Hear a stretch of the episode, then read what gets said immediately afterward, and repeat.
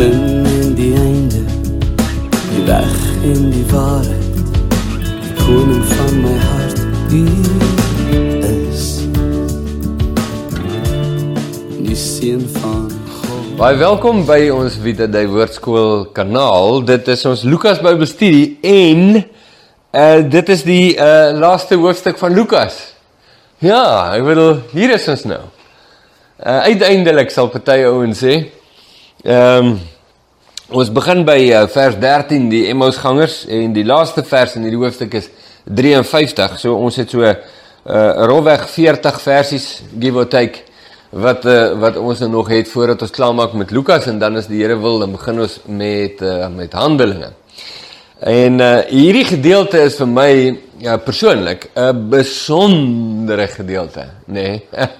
Ehm um, dit is mos nou maar so, weet soos 'n mens deur die woord gaan en in sekere dele vir jou oopgaan of sekere dele vir jou spesiaal aanspreek of ehm um, spesiaal bedien in 'n spesiale situasie en veral as daar emosie bietjie by betrokke is dan dan raak dit 'n spesiale gedeelte vir jou. Uh, ons weet die hele skrif is spesiaal, die hele skrif is deur God ingegee en is nuttig vir alles wat ons nodig het. Maar uh, maar hierdie gedeelte het um, het al besonder tot my gepraat die storie van die Emmausgangers. Nou die die twee Emmausgangers, 'n uh, 'n man en 'n vrou uh, het sopas die naweek belewe uh die die onregverdige uh kangaroo kort uh wat Jesus in was in sy verhore wat nou onder die vaandel van reg en geregtigheid gegaan het maar 'n absolute scam was. En ehm um, en hy's ter dood veroordeel en hy's gemartel voor al die mense. Voor al die mense het hulle hom hanteer soos hulle en toe hulle hom vermoor voor al die mense. En 'n uh, geweldige trauma wat dit ook veroorsaak is. Dis verskriklik en hulle uh in in Jesus um was nie net vir hulle 'n uh, 'n gawe prediker en so nie, maar hulle was disippels uh van Jesus. Hulle was baie nou verbind met Jesus en en uh en het hom aangang baie diepgaand in hulle harte en hier word hy reg voor hulle oë vermoor op so 'n makabere wrede dierlike manier. En uh nou ja, alles nou verby en Jesus is van die kruis afgehaal, die lijk van hulle geliefde van die kruis afgehaal en uh en begrawe. En uh die hype hierdie mense het net weet wan het net bedaar en doel is bereik en lewe gaan weer aan. Ehm uh, maar Jerusalem is geskit tot in sy fondamente, uh geestelik en fisies. En uh so die mense weet praat baie en goed wat hulle belewe daar en die dinge wat gebeur het tydens die kruisiging en ek kan my indink nê nee, dit dit ja die die die skare het uiteen gegaan maar die gegons was nog baie groot.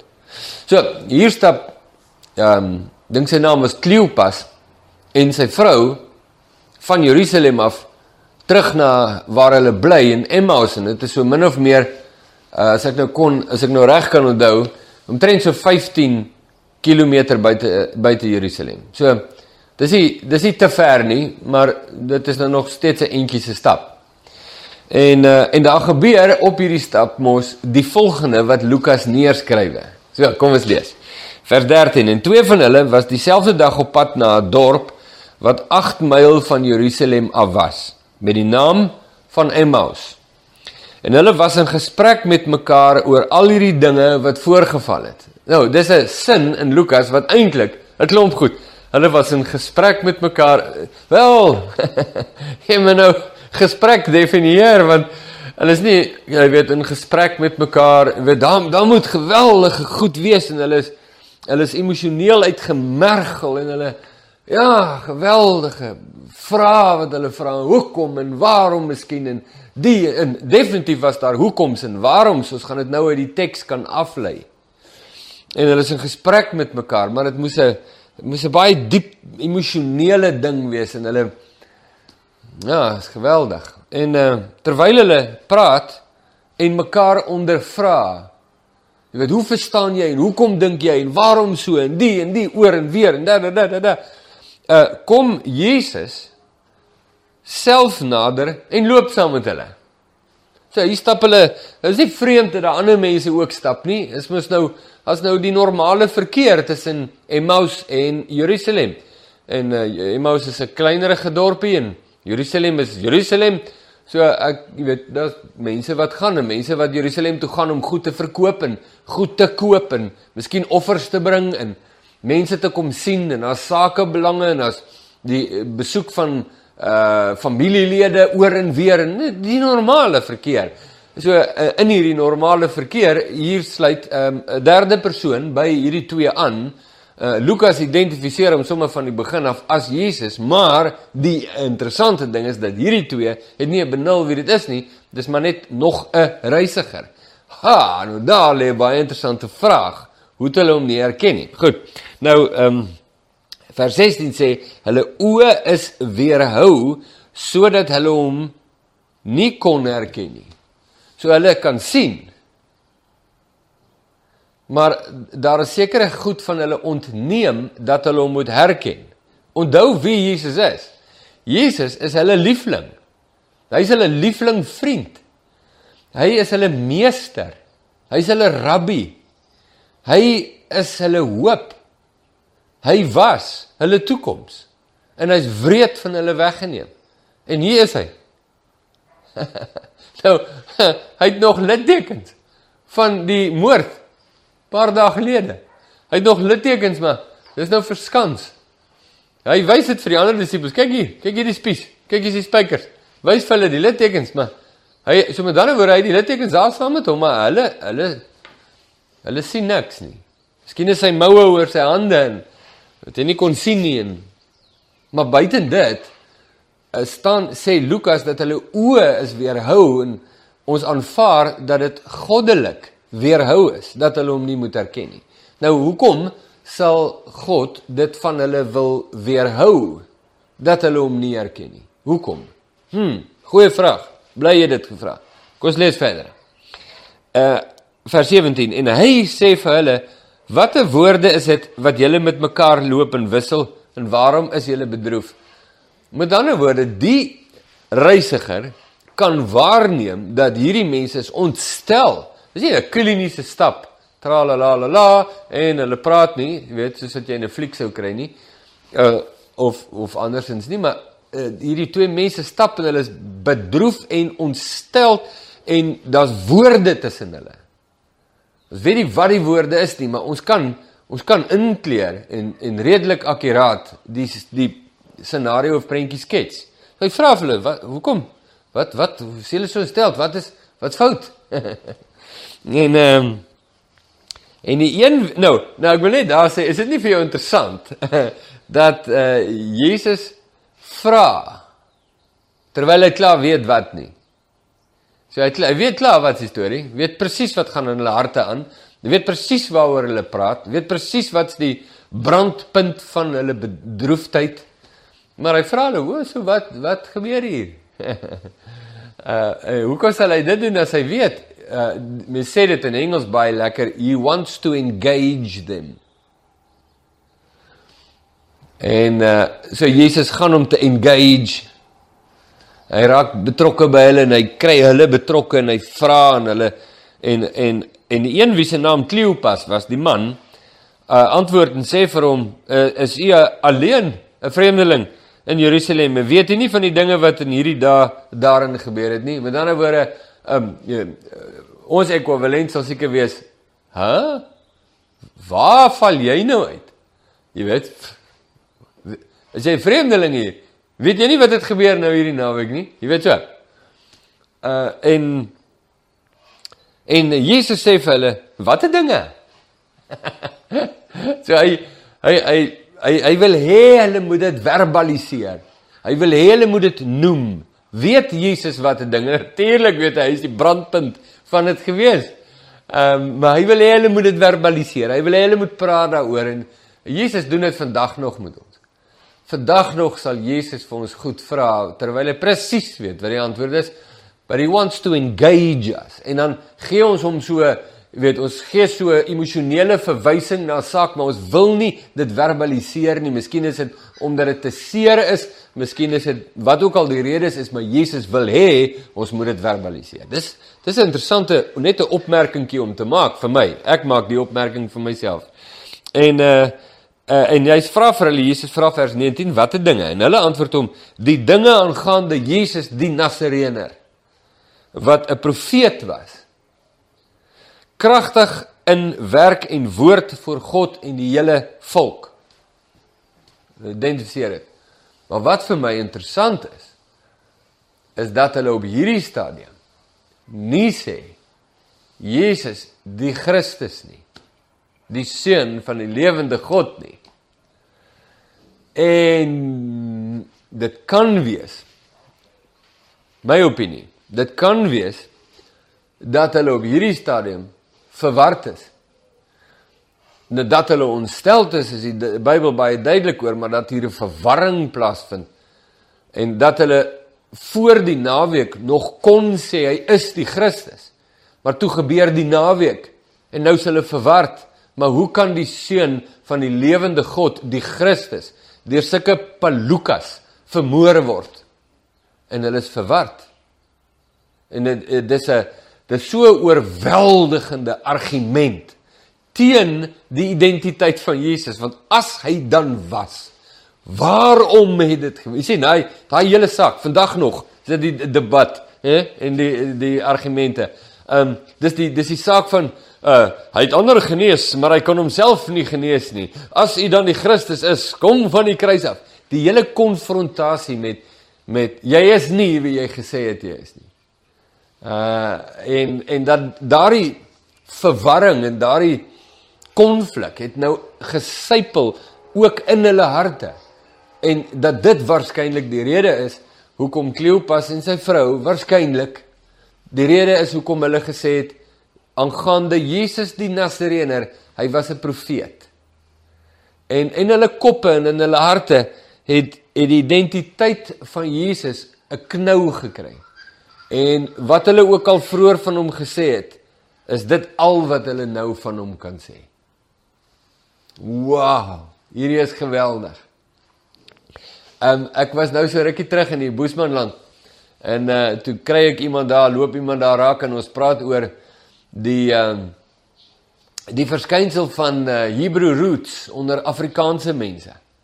En in in verskillende manifestasies waarin dit nou voorkom en en en hy sê toe vir my of hulle is 'n uh, eh, man en 'n vrou met wie ons toe nou praat en hulle sê toe maar ehm um, weet jy wat sê hierdie mense? Uh hulle sê oor Jesus sê hulle Jesus is belangrik, maar hy is nie alles nie. is een van die weggee uh getuienisse van hierdie mense. En uh en Kleopas en sy vrou is nou ook daar. Hulle is nou ook daar want uh Jesus is belangrik. Dis perfek. Hy het ehm um, hy het uh, kragtig in werk en woord voor God en die hele volk. Nou is belangrik. Maar is nie alles nie. Hy's dood. en ehm um, en vers 20 en En o, hulle is nou besig om te praat. Skus ek het nou vir Kleopas onderbreek. Hy was nou besig om te sê van Jesus die Nasareëner, 'n uh, kragtige werk vir God en die hele volk en vers 20 hoe ons owerpriesters en owerstes hom oorgelewer het tot die doodstraf en hom gekruisig het. En ons het gehoop. Hoor jy die hoor hoor hierso. Ons het gehoop dat dit hy was wat Israel sou verlos. Maar nou is dit vandag met dit alles die derde dag vandat dit plaasgevind het. Maar sommige vroue uit ons het ons ook ontstel nadat hulle vroeg by die graf was. En toe hulle sy liggaam nie kry nie, het hulle gekom en gesê dat hulle ook 'n gesig gesien het van engele wat sê dat hy lewe. Nou kom ons agter wat sy inhoud van Kleopas en sy vrou se heen en weer en die emosie wat daarin gaan. Ons sien die daar's Das das die teleurstelling in in hulle hoop op Jesus wat verydel is en die die uh die ontsteltenis van die die simpel vroue wat nou kom met uh, hy hulle het nie sy liggaam gekry nie en hulle het 'n gesig gesien van engele en ek weet nie wat alles nie. En uh, Jesus het nou opgestaan en en die laaste ding wat jy wil hê wanneer al die hoop verydel is die laaste ding is goedkoop hoop. Uh dis die laaste ding. En uh, Kleopas se vrou is nie te vind daarvoor nie. Hulle is te diepgaande onwrig in ons stel so hulle hulle Dit is net onaangenaam sien net die moord van 'n vriend nie verlies van 'n geliefde nie maar dis die hele naderdraai daarvan ja en dit is verskriklik. Hulle hele wêreld het tot stilstand gekom. En verduidelik Kleopas verder in vers uh, 24 en sommige van die wat saam met ons was het na die graf gegaan en dit net so gevind soos die vroue gesê het maar hom het hulle nie gesien nie. Nou ek wil net ekskuus hier was iets terwyl ek hierdie versies lees wat by my opgekom het. Ek wil net vinnig kyk wat dit is Ek moet net vinnig teruggaan. Ehm um, o, ja, vers 21. Ehm um, uh, hulle noem uh, Kleopas se vrou nou noem nou Jesus die profeet. Nee, maar voor dit was dit die Messias. Maar hulle hoop is verydel, bodem het uitgeval. Hulle is geskit tot in hulle siele. So weet dit dit is uh, ook rede vir die verskriklike emosie wat hulle beleef en Ehm um, maar wat ook interessant is is dat hulle het ook 'n bepaalde verwagting van Jesus gehad as 'n soort van 'n politieke nasionale Messias. En dit kom uit in vers 21. Ehm um, om nie te verstaan dat die Messias gaan nie noodwendig Israel verlos van die Romeine nie, maar hy gaan Israel verlos van hulle sonde. Dat dit die verlossing is wat Israel moet hê. Nie uh, verlos word van hulle uh, politieke onderdrukkers nie. Uh en in die meeste gevalle en verseker in hierdie geval is Israel onder politieke onderdrukkers van wie hulle sonde. En dat die antwoord nie is die verligting van hulle politieke onderdrukkers nie, maar die bekering van hulle sonde en die verlossing en reiniging van hulle sonde wat hulle in die eerste plek daar gekry het. God begin waar dit moet begin. Uh maar dit was nie hulle verwagting vir die Messias nie. Hulle het 'n hulle verwagting het baie verder begin vorentoe as waar God se begin het. En dis maar gewoonlik ons probleem is uh weet uh ons begin nie waar God begin nie. Ons ons kyk nie wat hy waarna hy kyk nie en ons praat nie waaroor hy praat nie. Ons ons lees in dit ons eie agendas en goetertjies in in ons eie lewe. En nou, Kleopas klaar gepraat en nou is dit 'n uh, tyd vir Jesus om te reageer. So vers 25. So Jesus sê vir hulle, hulle erken hom nou nog steeds nie. So, dis nou baie opwindend vir ons wat lees, want ons weet wie hy is en ons gaan wow, kyk hier. Ja. Dis die jong mense sal sê. En ons weet wie hy is. Ons weet wie hy is. Kleopas se vrou het nie benul nie. Luister, ek en jy het meestal nie benul al loop Jesus reg langs ons nie. en ons was al baie uh, ons moes wees al baie. As ek nou my lewe kyk kan ek 'n paar insidente identifiseer waar Jesus dan nou spreek woordelik reg langs my loop en ek hom nie naaste by uitken nie en herken nie. Uh en hierdie selfs toneel speel af um, met wat met hulle gebeur met my of met jou. So uh Jesus wat ons nou weet weet is hulle nog nie sê o onverstandiges met harte wat traag is om te glo alles wat die profete gespreek het. OK, OK, wel. Hier moet ons net 'n oombliekie stil staan. Hoe kan Jesus vir hulle aan die kort haartjies beet kry? Hoor. Oor hulle gebrek aan geloof na alles wat gebeur het. Na alles wat gebeur het. Hier's 'n bietjie van 'n hier's 'n bietjie van 'n krisispunt en 'n baie belangrike ding om uit te lig. Can God be trusted? Nou wanneer ons ehm, 'n um, erediens bywoon en, en die band is op sy stukke en ons sing dan is dit baie maklik om te sê I surrender all and uh, I place you on the highest place for you are the great I am en uh, en ek vertrou en ek glo en ek met alles my hele hart en siel en verstand met alles in my. Dit is baie maklik om dit te doen. Maar wat as jou hele wêreld om jou in duie stort? Dan nog steeds surrender all is God still to be trusted. As die mense om jou doodgaan, jou geliefdes, belangrike dinge in jou lewe net disintegreer met geen kans van herstel nie, net disintegreer, ontplof in atome. Niks van oorbly nie. Kan ons nog steeds glo dat God is wie hy gesê het hy is? Want dis wat Jesus hier sê. Het julle nie gehoor wat het God deur die profete gesê nie? Glo julle God nie? Maar hoe moet ons op ons glo want hoe moet ons in hom glo want alles wat ons sien en belewe en val uit mekaar uit. Hoe op wat moet my geloof gevestig word? Ah, nou kom ons by 'n belangrike plek uit. En ek wil nou vir jou sê persoonlik uit my eie hart en lewe uh hierdie is 'n skurwe vallei om maar ek het uh, ek het hom al baie belewe en uh ek uh, ek het definitief ehm um, meer kere hierdie toets gedop as wat ek kon geslaag het. Ek is op hierdie stadium ek is so op die bladsy met Kleopas en sy vrou en met Jesus se antwoord want want ek het dit al hoeveel kere belewe in dieselfde situasie as Kleopas en sy vrou. Ehm um, waar ek net my my vertroue in God en my geloof in wie hy is disintegreer saam met die goed om my wat net disintegreer. Waar is God nou? Hoe kan God? Waar is hy?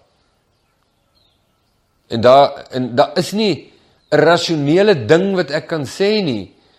En ek besef maar die die groot konflik is om hom te vertrou al sien en hoor ek niks nie. Dat ek nie hoef bevestiging te hê van enige iets nie. En dit is dis nie normaal nie. Dis abnormaal. Dit is onlogies en onredelik. Maar dit is wat dit is. Want die essensie en die kern van geloof is omdat God is. Nie omdat ek sien of hoor of dit sin maak nie. Ah, dis 'n moeilike een. So dis vir almal 'n konflik. En uh en Jesus sê julle is traag om te glo alles wat die profete gesê het, julle on onverstandig is. Met trae harte, lui harte. Moes die Christus nie hierdie dinge lei en in sy heerlikheid ingaan nie? En hy begin van Moses en al die profete af en vir hulle uitlê in al die skrifte die dinge wat op hom betrekking het. So hy praat nou van homself in die derde persoon. Daarop kom hulle naby die dorp. Nou nou vat hierdie lang hierdie is een vers hier in hierdie hoofstuk wat 'n geweldige ding, dis net 'n oorkoepelende vers wat baie kilometers waarskynlik se verduideliking gekos het. Want Jesus begin en tjong tjong tjong en hy lê die skrifte uit. Ja, is vir my kosbaar, nê? Die die uh die waarde wat Jesus aan die skrif heg. Dis so 'n dead giveaway wanneer mense strepe begin trek deur die skrif. Dis nou nie meer die woord van God nie, dis nie meer aktueel nie, dis nie meer geïnspireer nie, dis nou sommer net 'n versameling van uh kulturele uh, moraliteite. Ja, dis 'n dead giveaway. Ehm um, en jy die waarde wat Jesus sê en hoe hy die skrif uitlê om weet, Jesus weet, dit is die woord van God, geïnspireer deur die gees van God. Hy lê aan hulle die skrifte uit. So kosbaar. En uh, toe kom hulle nou by die dorp en hier kom hier kom die crescendo. En uh, en hy het gemaak of hy verder wou gaan. Maar hulle het by hom aangedring en gesê bly by ons want dit is amper aand en die dag het gedaal en hy het ingegaan om by hulle te bly. Nou ek weet nie waar trek ons tyd nie. Ons die video se tyd is eintlik nou is is eintlik nou op. So ek dink ehm um, ja, kom ek sê net iets oor dit vinnig en dan kan ons met die volgende video net daar aangaan uh, as jy nou nie omgee om nou nog 'n dag of wat te wag vir die res van die storie nie, maar jy kan mos nou maar self verder lees, nê. Nee. Maar maar Jesus Jesus uh, kom by die plek en hy praat met hulle. Jesus weet presies wat gaan in hulle harte aan terwyl hy praat. daai brandende ding wat plaasvind en hy hy maak of hy verder gaan. Hoekom maak hy by verder gaan? Want die onus is nou op Kleopas en sy vrou om die gesprek verder te vat. Uh hulle moet dit verder vat. Nou daar's daar's ander lieflike kulturele verduidelikinge hiervoor in en dis wonderlik en ek sal jou aanbeveel gaan Google dit en kyk dit op YouTube as jy dit in die hande kan kry. Um ek wil nie daarop nou ingaan nie, ek wil net dit sê. Uh Jesus sit die onus op hulle. Hy steek die vuur in hulle harte aan die brand en hy sit die onus op hulle om te reageer. Dis 'n baie belangrike ding want dit is presies wat God doen met almal. Hy sit die onus op jou om te reageer. Jy moet reageer. En hy maak of hy verder gaan. Nou, hulle kon net hier gesê het, "Sjoe, ja, dit was Ja, het, jy het vir ons baie gegee om oor te dink." Nou ja. Au wiedersehen. En dan gaan hulle. En hy het vir hulle sekerlik die die die keuse gegee. Maar hulle kies toe en sê nee, wa wa wa wa wo wo wo wa wa wa wa. Kom saam met ons. Onthou hulle weet nog steeds nie wie dit nie. Kom saam met ons. Kom eet saam met ons. Hulle maak hulle huis oop. Kom, uh, jy weet, bly by ons want dit is amper aand en die dag het gedaal en hy het ingegaan om by hulle maak vir hom 'n bed reg. Kom, jy gaan oorbly hierso. Hulle is gasvry. En hulle maak hulle huis oop, maar belangriker nog. Hulle maak hulle harte oop. En elke knie sal buig Elke mond getuig Dat